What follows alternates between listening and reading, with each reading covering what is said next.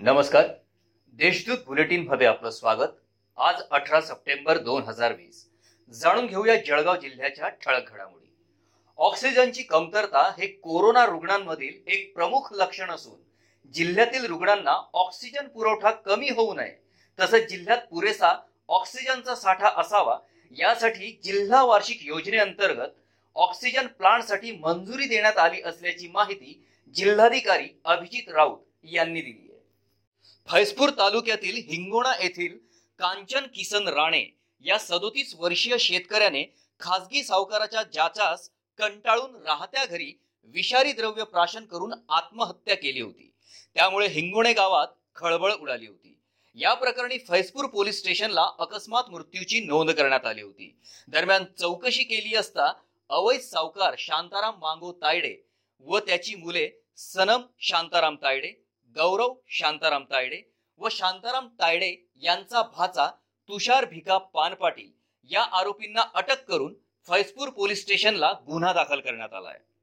शहरातील आरटीओ कार्यालयाच्या गेट परिसरात एजंटांनी मोठ्या प्रमाणात अतिक्रमण केले होते. महापालिका अतिक्रमण विभागाचे पथक दुपारी तेथे गेले असता अतिक्रमण पथकातील कर्मचारी आणि अतिक्रमण धारक एजंट यांच्यात शाब्दिक चकमक उडाली. महापालिका उपायुक्त संतोष वाहुळे यांनी मात्र बेधडक भूमिका घेत आरटीओ कार्यालयासमोरील अतिक्रमण हटवले. या कारवाईमुळे आरटीओ कार्यालयाचा परिसर मोकळा झालाय. भुसावळ व परिसरात सामान्य जनता हतबल झालीय. हाताला काम व पोटाला भाकर मिळत नाहीये. नोटबंदीने तर देशाचे आर्थिक नुकसान केलंय. या पार्श्वभूमीवर नरेंद्र मोदी पंतप्रधान झाल्यापासून करोडो जनतेचे रोजगार गेलेत.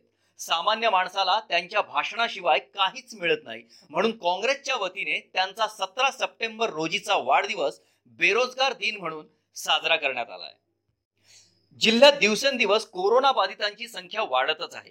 गुरुवारी पुन्हा नव्याने नऊशे अठ्ठेचाळीस रुग्ण आढळून आले त्यामुळे जिल्ह्यातील एकूण रुग्णसंख्या एक्केचाळीस हजार आठशे छप्पन्न झाली आहे. गुरुवारी दिवसभरात सोळा रुग्णांचा मृत्यू झालाय. जिल्ह्यात आतापर्यंत तीस हजार सातशे दोन रुग्ण कोरोनामुक्त झालेत यातील आठशे अकरा रुग्णांना नुकताच डिस्चार्ज देण्यात आलाय. सध्या दहा हजार एकशे अकरा रुग्णांवर उपचार सुरू आहेत. या होत्या आजच्या ठळक घडामोडी. याबरोबरच वेळ झालीये येथेच थांबण्याची. भेटूया पुढील बुलेटिन प्रसारणात.